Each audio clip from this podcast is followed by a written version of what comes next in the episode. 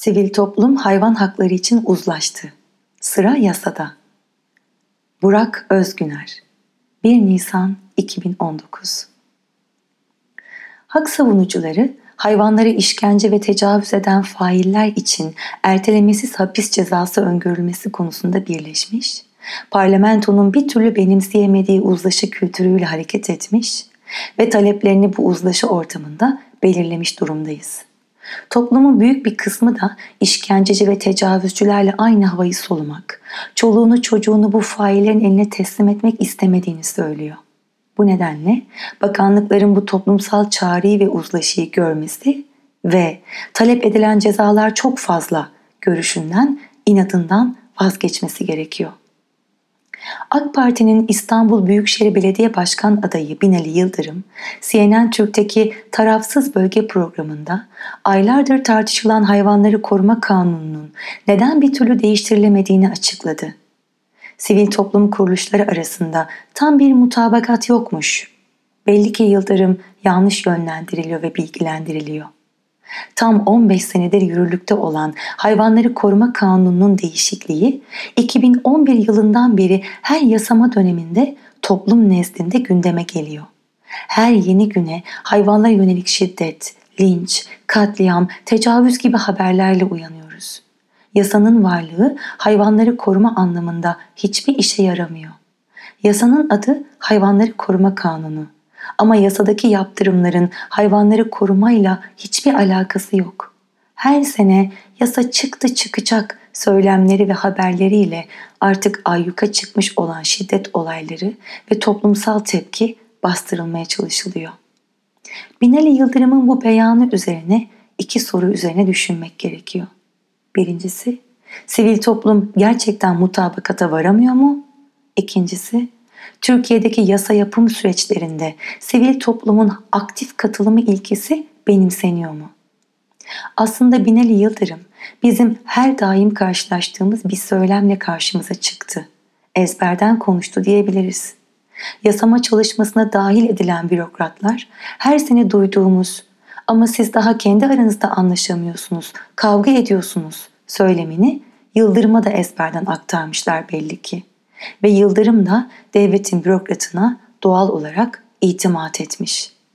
Geçmişte bakanlık, başbakanlık ve meclis başkanlığı gibi üst düzey görevlerde bulunmuş olan Yıldırım'ın yasa yapım süreçlerindeki detaylara hakim olmasını ben beklemiyorum. Kimse de beklemesin. Yani hatayı Binali Bey'de aramamak gerekiyor. Onu yanlış ve taraflı bilgilendiren kişilerde aramak gerekiyor. İnsanın olduğu her yerde fikirsel çatışma kaçınılmaz oluyor.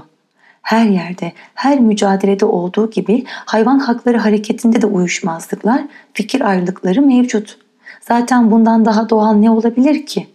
Ama geçmişten ders çıkaran insanlar, sivil toplum kuruluşları da var.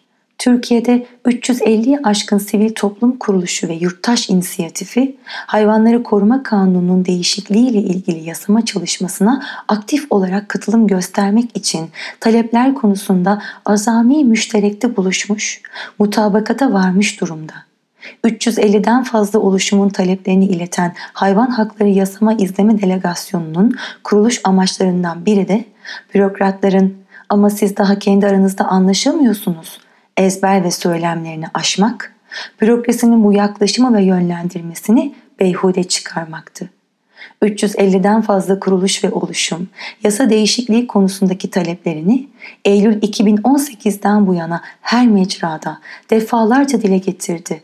Hem hükümet, hem parlamento, hem de bürokrasi nezdinde yapılan görüşmelerde bu talepler sözlü ve yazılı olarak resmi muhataplar ile paylaşıldı.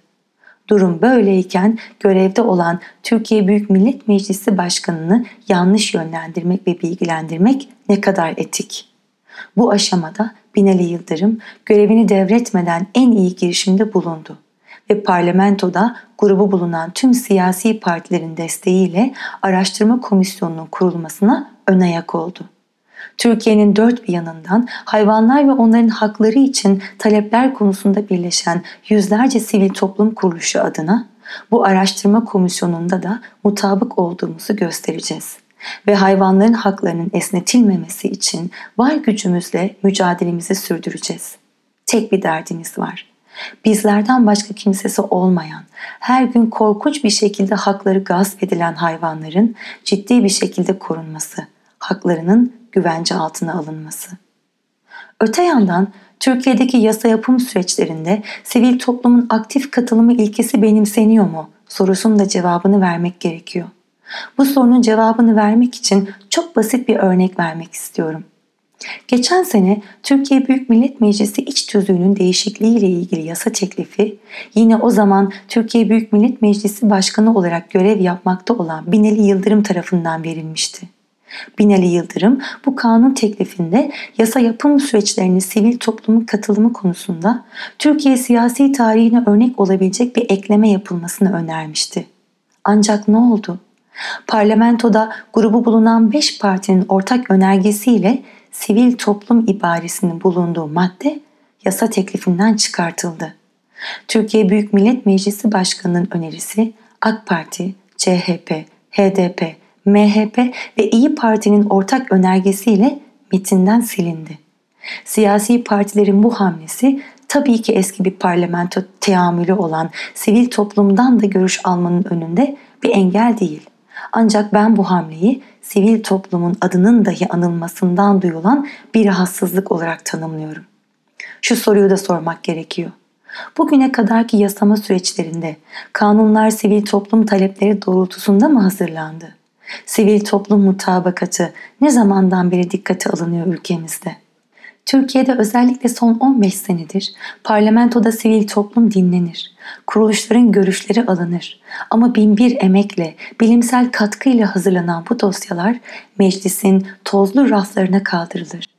Bu görüş alma dönemlerinde hak temelli faaliyet gösteren, belli dertler, endişeler nedeniyle mücadele veren kuruluşlar genelde söylemde de eylemde de birleşirler.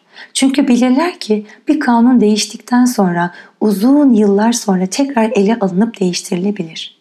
Çünkü parlamentonun gündemiyle toplumun gündemi hiçbir zaman birbiriyle örtüşmüyor. Bizim mücadelemize dönersek toplumun da hayvanlara yönelik suçların caydırıcı bir şekilde yaptırımla karşılık bulması konusunda mutabakata vardığını söyleyebiliriz. Peki bu toplumsal talep neden parlamentoda karşılık bulamıyor? bürokratların iddia ettiği gibi sivil toplumun mutabakata varamaması nedeniyle değil. Tam aksine bürokratlar kendi aralarında mutabakata varamadıkları için bu kanun değiştirilemiyor. Hayvanları gerçekten koruyacak, hayvan haklarını gözetecek bir yasama çalışması yapılmak isteniyorsa, yüzlerce sivil toplum kuruluşundan oluşan hayvan hakları yasama izleme delegasyonunun talepleri doğrultusunda yasa teklifi hazırlanır. Ortada tartışılacak bir metin dahi yokken yasama çalışmasının sivil toplum nedeniyle tamamlanamadığını iddia etmek ve bunu da siyasilere empoze etmek en basitinden tamamen gönüllü çabalarla çalışmalarını yürüten sivil toplum aktörlerinin emeklerine saygısızlıktır. Bizler hak savunucuları, hayvanlara işkence ve tecavüz eden failler için ertelemesiz hapis cezası öngörülmesi konusunda birleşmiş, parlamentonun bir türlü benimseyemediği uzlaşı kültürüyle hareket etmiş ve taleplerini bu uzlaşı ortamında belirlemiş durumdayız. Toplumun büyük bir kısmı da işkenceci ve tecavüzcülerle aynı havayı solumak, çoluğunu çocuğunu bu faillerin eline teslim etmek istemediğini söylüyor. Bu nedenle bakanlıkların bu toplumsal çağrıyı ve uzlaşıyı görmesi ve talep edilen cezalar çok fazla görüşünden, inadından vazgeçmesi gerekiyor.